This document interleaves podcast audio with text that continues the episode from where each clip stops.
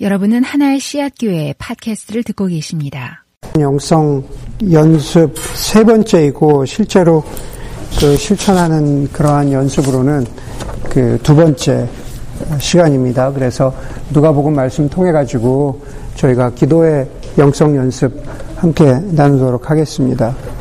아, 유진 피러슨 목사님께서 그리스도인의 기도는 카와시와 같다고 그렇게 말씀을 하셨습니다. 아, 카와시와 비슷하다.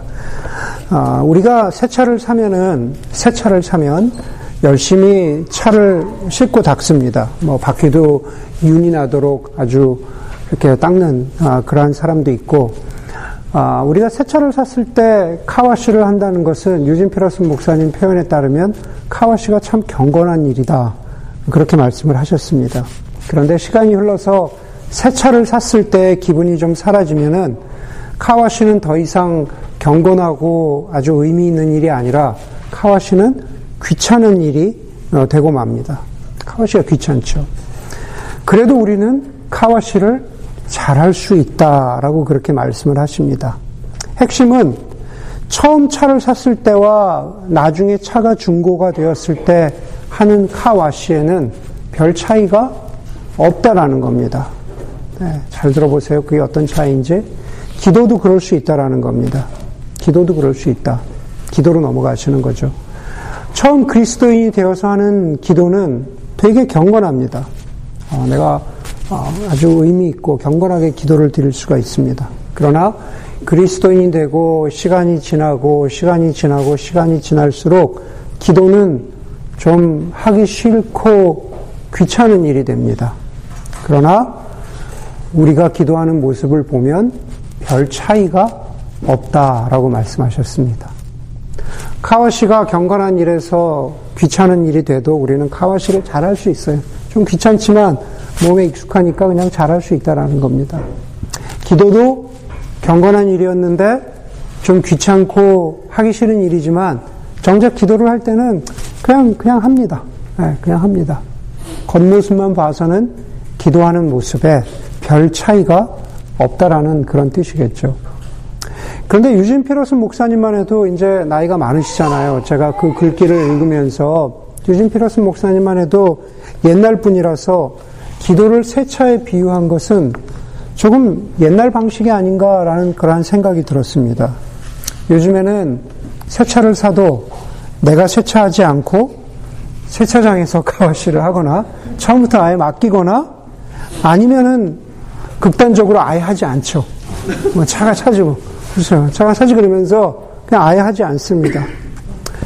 그리스도인들도 마찬가지입니다. 그리스도인이 되었는데 그리스도인이 되었는데 아주 가끔 기도하거나 아예 기도하지 않거나 아니면은 기도를 남에게 맡깁니다.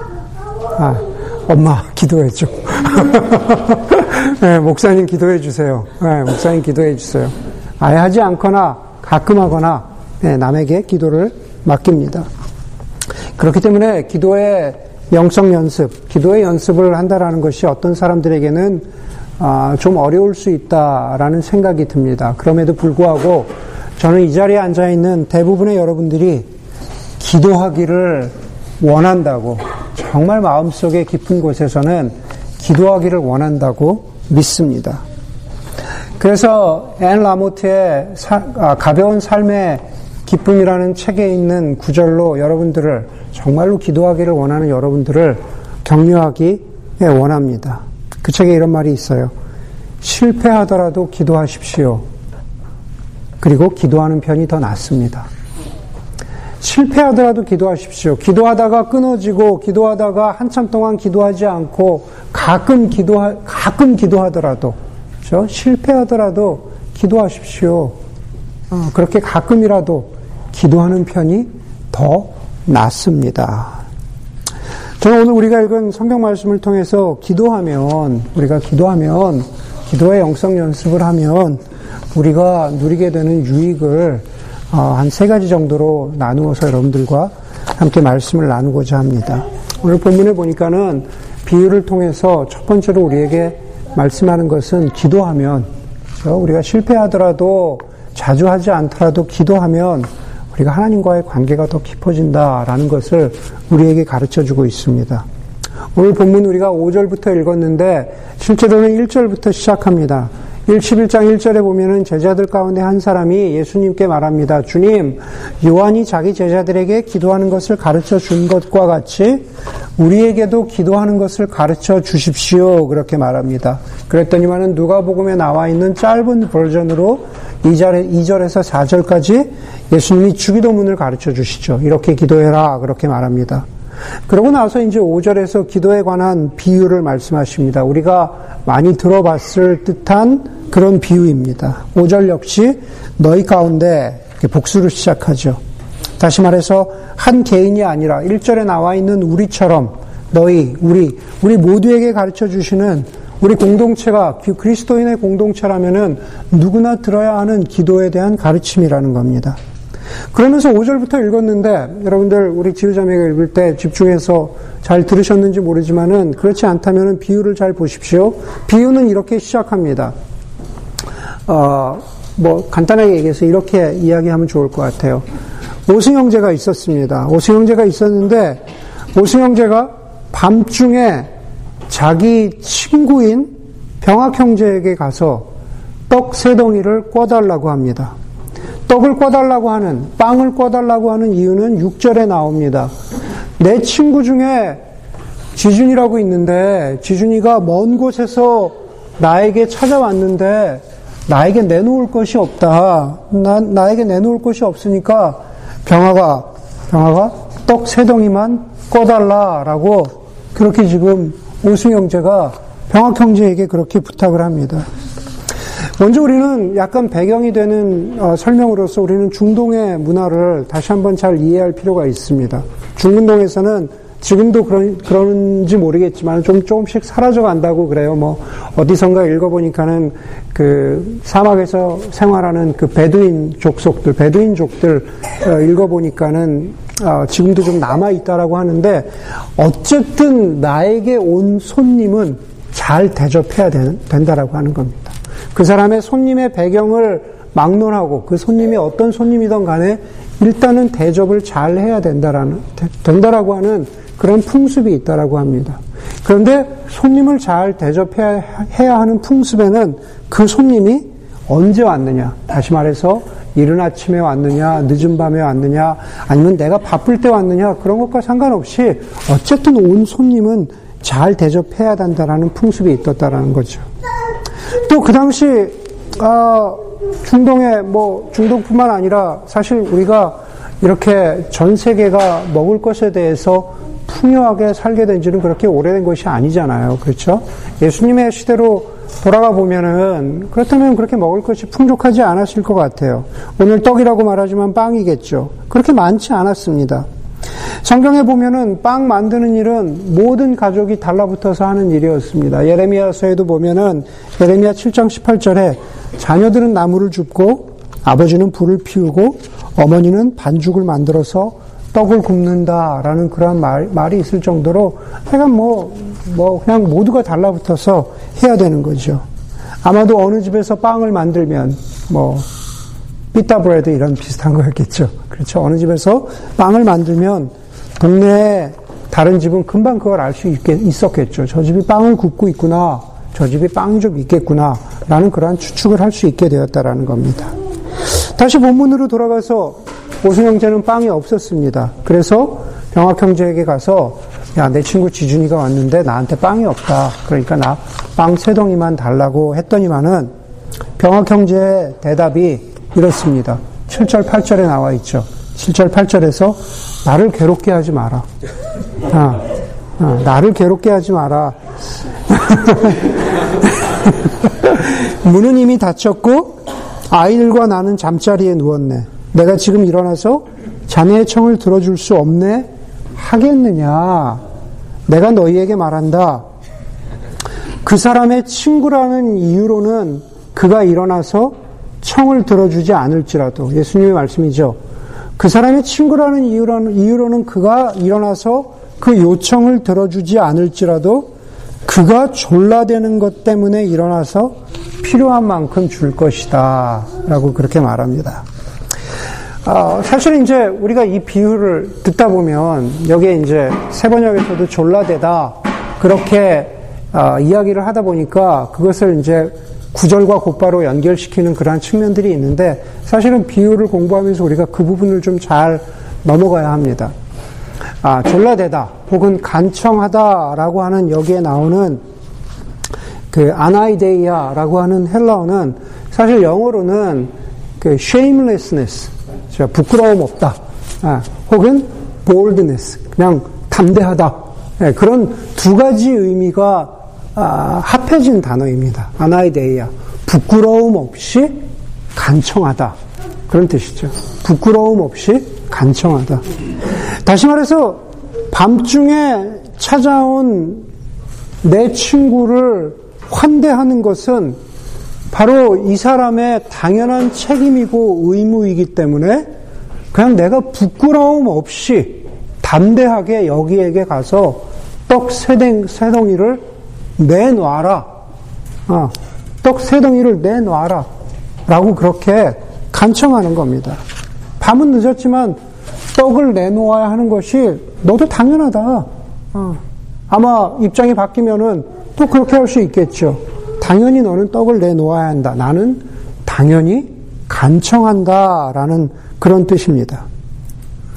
거기에 대한 병학 형제의 대답이 B의 대답이 이럴 수 있겠다라는 거죠. 비록 밤이 늦어서 아이들이 다 잠들었고 내가 일어나면은 온 가족이 다 일어나야 되니까 한 방에서 이렇게 다 자고 있는 그런 구조니까 내가 일어나면 다 일어나야 되는 그런 상황이 되는 거니까 좀 귀찮 귀찮을 수 있겠지만 손님을 대접해야 되는 너의 간청함은 당연하다.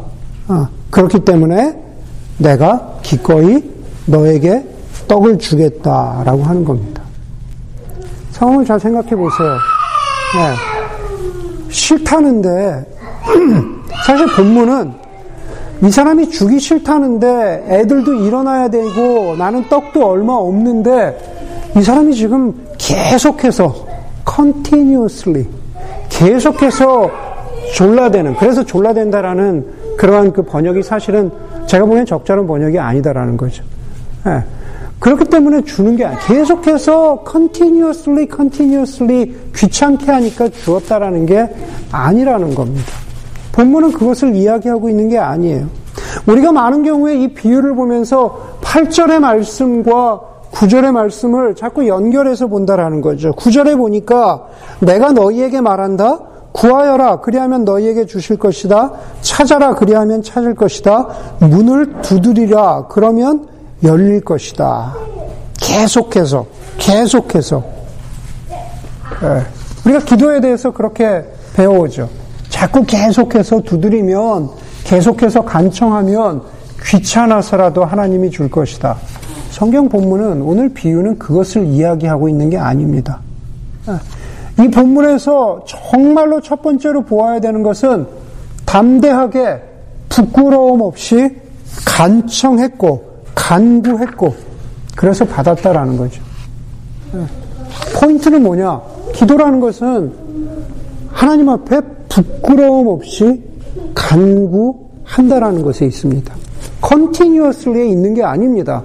continuously 간구하면 받는다, 응답 받는다의 이 비유의 핵심이 있는 게 아니다라는 겁니다.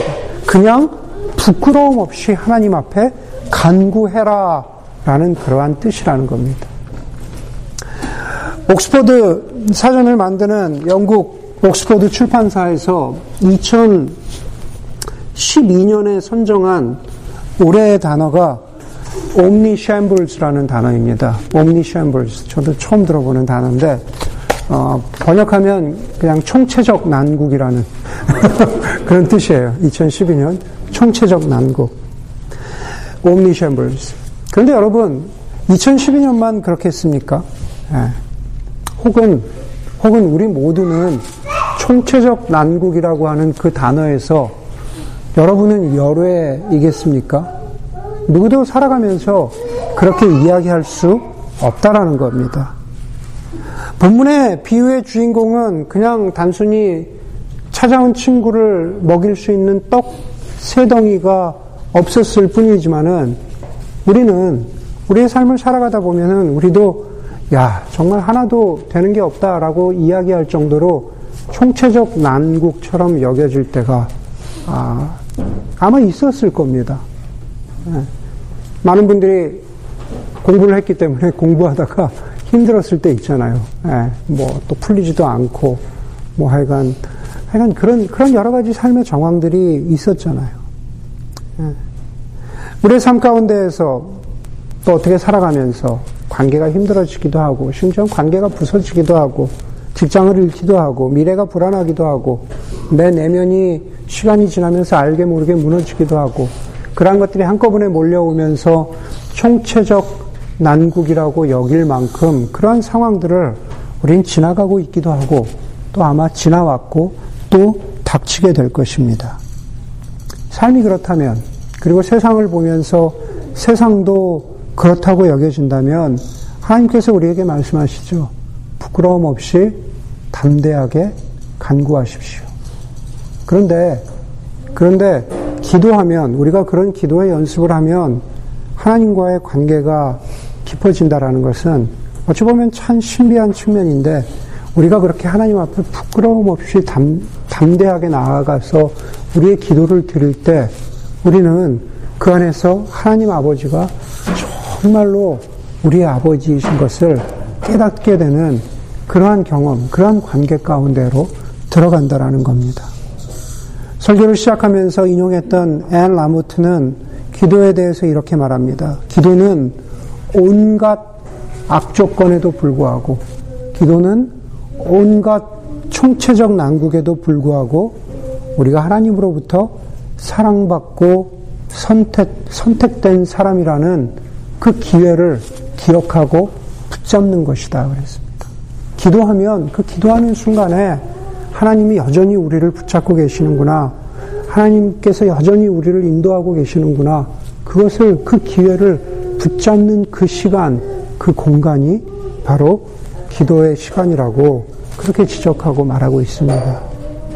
여러분들의 삶 가운데에서 하나님 앞에 정말 담대하게 나아가는, 간구하는 그 시간을 통해서 하나님과의 관계가 조금 더 조금 더 깊어지는 그런 기도의 연습, 기도의 은혜 가운데로 들어갈 수 있기를 바랍니다. 오늘 말씀 가운데 두 번째로 보니까는 우리가 기도하면, 기도하는 연습을 하면 할수록 하나님과의 관계가 깊어질 뿐만 아니라 그것을 통해서 관계가 깊어지면 당연히 그렇게 되겠죠. 하나님 아버지의 마음을 좀 더 알아가게 됩니다. 하나님 아버지의 마음을 알아갑니다. 예수님께서 5절에서 8절의 비유를 통해서 부끄러움 없이 기도하고 간구하는 것에 대해서 가르치셨다면은 9절에서 13절은 또 다른 것을 이야기하고 있는데 그것은 뭐냐 하면은 우리가 기도하는 그 기도의 내용이 과연 무엇으로 채워져 있느냐라는 겁니다. 예, 우리의 기도의 내용이 무엇으로 채워져 있느냐라는 거죠. 그런데 아마 여러분들 가운데 이렇게 질문하는 분이 있을 것 같습니다. 왜 이러면 목사님? 9절에서 10절, 그것은 기도에 대한 방법에 대한 이야기가 아닐까요? 그렇죠? 기도 이렇게 기도하라. 다시 말해서 어, 무엇을 찾고 어, 두드리고 그리고 간구하면 그러면은 어, 그렇게 기도하라라고 하는 그러한 기도의 방식에 대한 것이 아닐까라고 그렇게 질문하는 분이 있을지 모르겠습니다. 그런데 오늘 여기 9절 10절에 보면은 아, 그것을 이야기하고 있는 건 아니라는 겁니다. 만약에 기도의 내용보다 9절 10절이 기도의 방법이라면은 그리고 그것이 이 메시지의 핵심이라면은 우리는 사실은 무엇이나 기도할 수 있죠. 그렇죠. 이렇게 기도하면은 응답 받을 것이기 때문에 뭐 직장이라든가 가정이라든가 뭐 미래라든가 혹은 세계 평화라든가 아니면은 뭐 오늘 오후에 가서 뭐 복권을 사서 복권이라든가 다 기도할 수 있습니다. 네, 기도의 내용은 중요하지 않습니다. 왜냐, 왜냐하면 여기 나와 있는 대로 어, 그냥, 그냥 찾고, 어, 두드리고, 그리고 간구하면은 기도가 응답될 것이기 때문에. 과연 그럴까요? 예, 그것을 모를 만큼 여러분들이 어리석지 않습니다. 아니, 어찌 보면은 인생을 지나온 거죠. 그렇게, 그렇게 기도한다고 해서 응답되지 않는다는 것을 이미 여러분들이 알고 있습니다. 그렇다면 결국 이것은 기도의 방법에 대해서 그렇게 기도했더니 이루어졌다라고 하는 기도의 방법에 대해서 이야기하고 있는 게 아니다라는 겁니다. 오히려, 오히려 기도의 내용에 대해서, 다시 말해서 무엇을 기도할 것인가에 대해서 우리가 이 본문을 통해서 배워야 된다라는 거죠. 무엇을 놓고 기도하느냐? 그게 바로 기도의 영성 연습의 시작이라고도 이야기할 수 있겠죠. 어떻게 기도하느냐? 그것은 사실은 기도 연습에, 기도 연습에서 중요한 건 아닌 것 같아요. 어떻게 기도하면 어떻습니까? 네, 눈 뜨고 기도하면 어떻고, 제가 뭐 오후에도 이메일 보내겠지만, 걸으면서 기도하면 어떻습니까? 네, 출애굽미를 위해서 기도할 수 있죠. 제 얘기가 아니라 저도 그 얘기를 처음 듣고, 어, 그렇게 할 수도 있구나 하는데, 이 MPPC 존 오트버그가 그러더라고요. 그래서 가장 좋아하는 걸 하면서 기도하십시오. 그러더라고요. 네. 자기는, 자기는 뛰면서 기도한대요. 자기는 조깅하면서 기도한다 그래서, 아, 그럴 수도 있겠구나. 아, 그럴 수도 있겠구나라는 생각을 했습니다.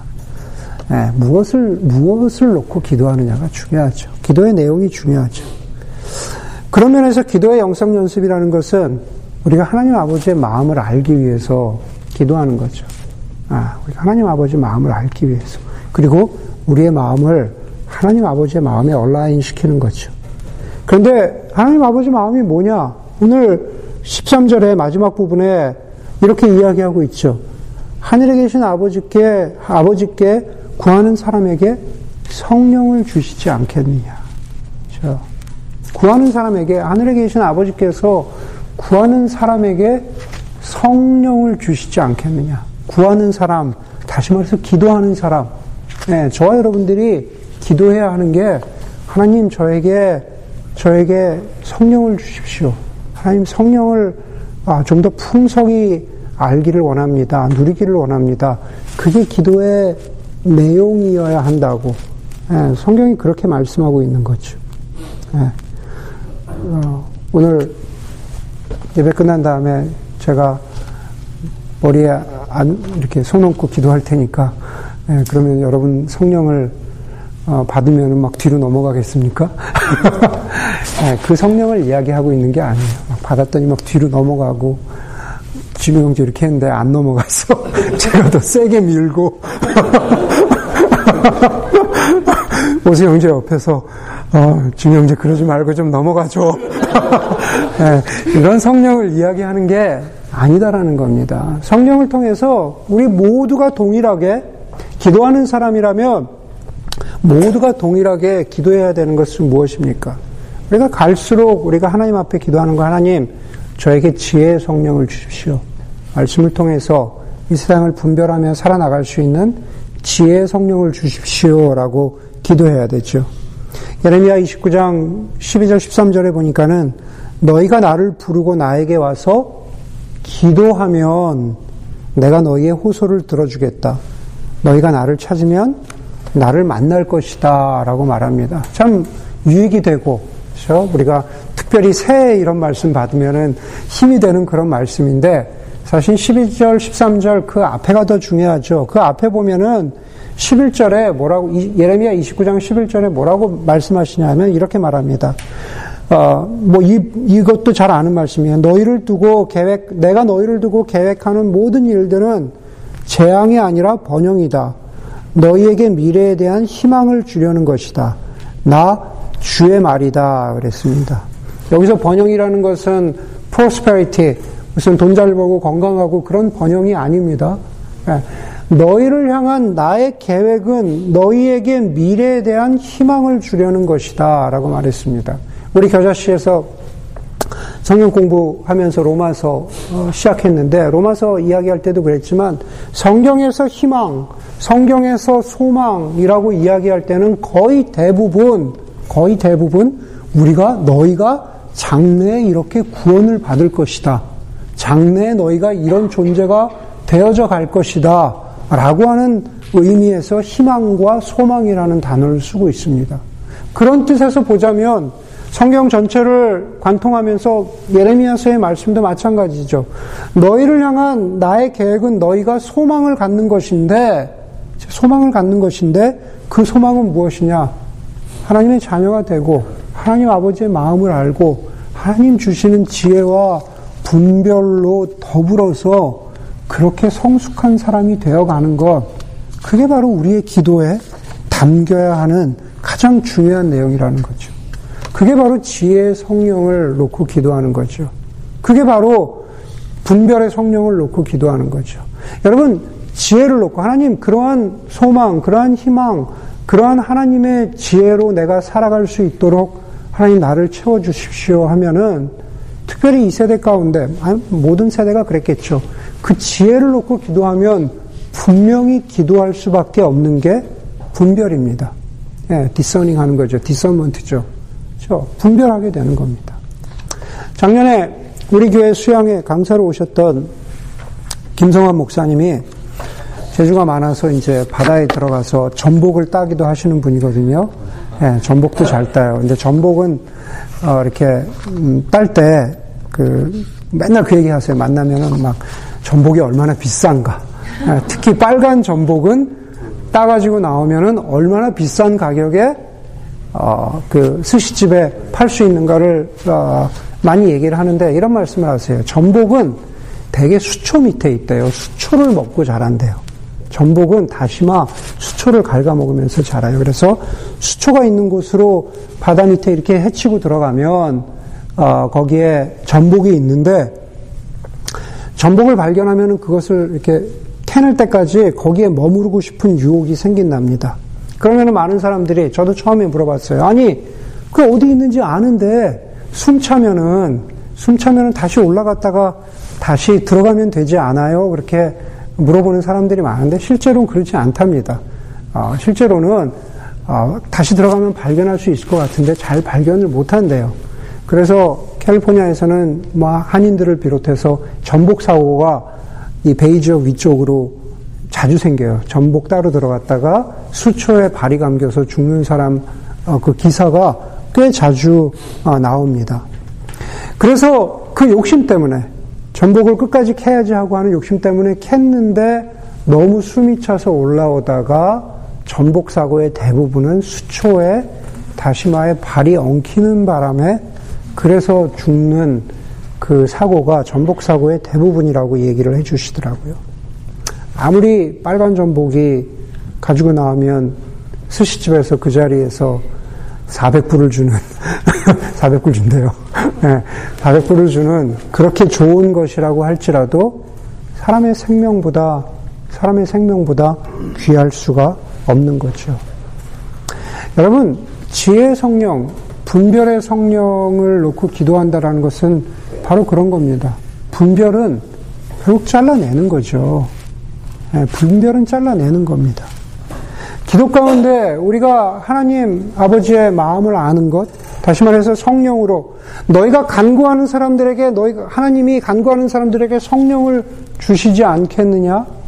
예, 미래의 소망, 구원, 우리가 어떻게 살아갈 모습을 놓고 그 지혜를 놓고 기도하는 사람들은 지금 분별할 것들, 지금 잘라내야 할 것들, 지금 쳐내야 할 것들, 그것을 놓고 기도할 수밖에 없다라는 겁니다. 바로 그것이, 바로 그것이 우리가 기도해야 하는 지혜와 분별. 그것이 바로 우리의 기도의 영성 연습 가운데 있어야 하는 기도의 내용이어야 하는 거죠. 마지막으로 우리가 기도할 때 기도의 내용은 바로 사랑의 성령께서 내 안에 계시고 나를 다스리도록 해야 되는 거죠. 네, 사랑의 성령이 내 안에 계시도록. 최근에 제가 친한 분에게서 네, 재밌는 어, 건배사를 배웠습니다. 네, 건배하면서 배운 거 아니에요. 오해하지 마세요. 네, 친한 분인데 한국에 계시는 분인데 배웠어요. 네, 그분이 뭐라 그러냐 하면은 건배할 때 무한도전 그런다는 거예요. 네, 뭐 그런 거 있잖아요. 이렇게 말로 하는 거 있잖아요. 그게 보니까 뭐라 그러냐면 무한도전이 무슨 뜻이냐면 무조건 도와주자. 그 다음에 한, 한없이 도와주자. 그 다음에 어, 도, 도와달라는 말 하기 전에 도와주자. 네, 전, 전화 받기 전에 도와주자. 뭐 이런 거래요. 네, 이런 거라 그러더라고요. 아, 왜 그 말씀 드리냐면, 결국 이제 사랑하는 마음이 있어야 된다라는 거죠. 네, 무한도전 하려면 사랑하는 마음이 있어야 된다는 거죠. 사랑 없으면 할 수 없습니다. 제가 늘 저도 사랑을 놓고 기도할 때 주님께서 주님께서 자기 사람들을 사랑하시되 끝까지 사랑하신 것처럼 주님 저도 그렇게 사랑하는 사람이 됐으면 좋겠습니다. 라고 그렇게 기도할, 기도할 때가, 기도할 때 있습니다. 네. 사랑을 놓고 기도하는 거는 어찌 보면 쉬운데 예수님 하신 것처럼 예수님이 저를, 나를 네, 사랑하시되 지금까지, 끝까지, 앞으로도 끝까지 사랑해 주실 것처럼 저도 그렇게 사랑하는 사람이 되었으면 좋겠습니다. 라고 그렇게 기도합니다. 여러분도 마찬가지죠. 그냥 단순히 제가 저와 여러분의 관계, 목회자와 교우의 관계 뿐만 아니라 제가 제 아내와의 관계에서도 그렇고 자식에서의 관계도 그렇고 다 그렇습니다. 여러분들도 마찬가지죠.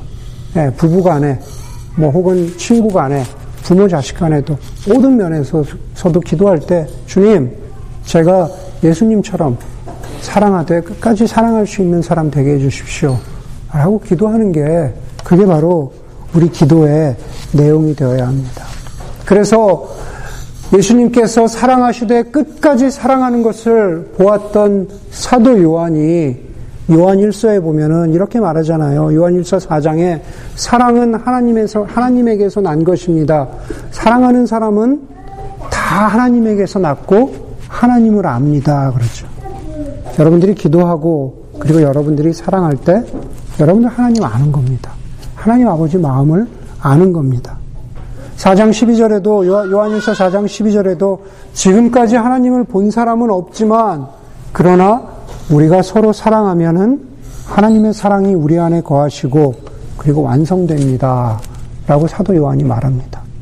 네, 어릴 때 예수님과 함께 있었던 청소년기에 어리던 그 사도 요한이 이제 나이 먹어서 거의 AD 90년, 100년 가까이 돼서 이제 나이 먹어서 하는 얘기예요. 그때까지 사랑하면서, 네, 그러면서 고백하는 내용입니다. 우리의 기도 가운데 사랑이 있기를, 기도할 수 있기를 바랍니다. 그래서 리차드 포스터가 진정한 기도를 할 때 우리는 하나님의 생각을 따라 생각하게 되고 하나님이 원하시는 것을 원하게 되고 하나님이 사랑하시는 것을 사랑하게 됩니다. 그럽니다. 기도할 때 우리는 하나님이 세상을 보는 관점으로 우리는 세상을 바라보게 됩니다. 라고 그렇게 말했습니다. 하나님 아버지의 마음을 놓고 기도하면서 주님 저에게 지혜를 주십시오.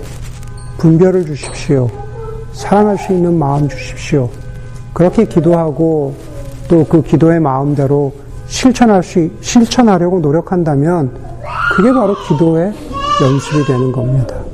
바로 그렇게, 어, 하나님 아버지의 마음을 놓고 기도하는 그러한 연습이 여러분, 여러분들 가운데 있기를 바랍니다. 기도하면은 하나님과의 관계가 깊어지고, 기도하면은 하나님 아버지의 마음을 더 알아가게 되고, 그리고 마지막으로 기도하면 하나님을 더 신뢰할 수 있습니다. 네, 신뢰할 수 없는 순간에도 신뢰할 수 있습니다. butterfly effect라고 아시죠? 나비 효과. 예, 아무 뭐 잘 아시는 대로 아주 미미한 작은 움직임이 예, 나비의 날개짓 같은 게 아주 큰 파장을 일으킨다는 그러한 말로 쓰이면서 저기 저 남쪽에 아, 크라이비안 거기서 조그만 구름이 일어났는데 결국은 그게 점점 점점 커져가지고 플로리다에 무슨 허리케인으로 오는 그런 걸로 표현하기도 하고 뭐 여러 가지 비유로 예, 표현을 하기도 합니다. 어, 핵심은 작은 것에 있죠. 저 butterfly effect. 핵심은 작은 것에 있습니다. 작은 것에 날개짓. 작은 것이 모든 것을 덮을 만큼 큰 영향력, 큰 효과를 만들어낸다라는 것에 있는 것 같습니다. 오늘 본문에도 작은 단어 하나가 본문 전체를 덮을 만큼 혹은 이 비유 메시지의 전체 톤을 결정할 만큼 그러한 결정적인 역할을 합니다. 13절을 다시 보면은 이렇게 말합니다. 너희가 악할지라도 너희 자녀에게 좋은 것들을 줄줄 알거든 하물며 하늘에 계신 너희 아버지께야 구하는 사람에게 성령을 주시지 않겠느냐. 아마 눈치가 빠른 분들은 금방 알아차리셨겠지만 여기서 중요한 것은 바로 하물며죠. 하물며 하늘에 계신 너희 아버지께서야. 그냥 스쳐 지나가기 쉬운 작은 단어인 것 같아요. 그러나 예, 하물며 how much more 영어 성경에 보면 그렇게 돼 있거든요. how much more 하나님께서는 너희에게 예, 더큰 것을 좋은 것을 주시지 않겠느냐. 여러분 다시 보았지만은 하나님은 5절 8절에 나오는 밤중에 아이들과 자고 있는 그런 사람 아니죠. 그렇죠? 반복해서 말씀드리지만 하나님은 우리가 뭐, 뭐 자꾸 귀찮게 해야만 우리가 그렇게 알고 있었던 대로 그렇게 귀찮게 하고 두드리고 막 간청해야만 그렇게 해야만 응답해 주시는 그런 분이 아니다라는 겁니다. 하나님을 비유에 나오는 우리가 오늘 비유에 대해서도 다시 아, 알게 되었지만 어, 비유에 나오는 그런 사람 정도로 우리가 같은 동급에 놓고 그렇게 하나님을 봐서는 안 된다라는 겁니다. 심지어 비유에 나오는 그 사람도 친구됨을 인해서 뭐 주지는 않을지라도 담대하게 부탁하는 것을 보고 줬다고 그랬잖아요. 그렇죠? 네, 하물며 how much 하물며 그런 사람의 관계에서도 그냥 간청하면 주는데 하물며 하나님은 어떠한 분이시겠느냐? 그 하나님은 우리가 더욱더 신뢰할 수 있는 분. 그 하나님은 우리가 정말로 어, 트러스트하면서 기도할 수 있는 분. 그렇죠? 그런데 거기 조건이 있죠. 우리가 기도해야 하물며 우리에게 더 좋은 것으로 주시는 하나님 아버지의 마음을 우리가 알아갈 수 있다라는 겁니다. 우리가 기도해야 우리가 기도해야 그래야만 더 그 하나님을 신뢰할 수 있다라는 겁니다. 그게 바로 오늘 기도의 연습에서 우리에게 가르쳐 주고 있는 예수님의 교훈입니다. 제가 전에도 몇 번 인용했지만 제가 인용했던 셰익스피어의 그 비극 리어 왕에 나오는 구절로 기도의 영성 연습에 설교를 마치고자 합니다. 리어 왕에 보면은 이런 구절이 나온다 그래요. 나는 기도할 거야. 그리고 잠자러 갈 거야. 기도할 거야. 그리고 나는 자러 가야지. 아마 여러분들이 오늘 밤에 가서 오늘 밤에 가서 실천해 봐도 좋을 기도하고 그리고 주무십시오. 기도하고 그리고 주무십시오. 함께 기도하겠습니다.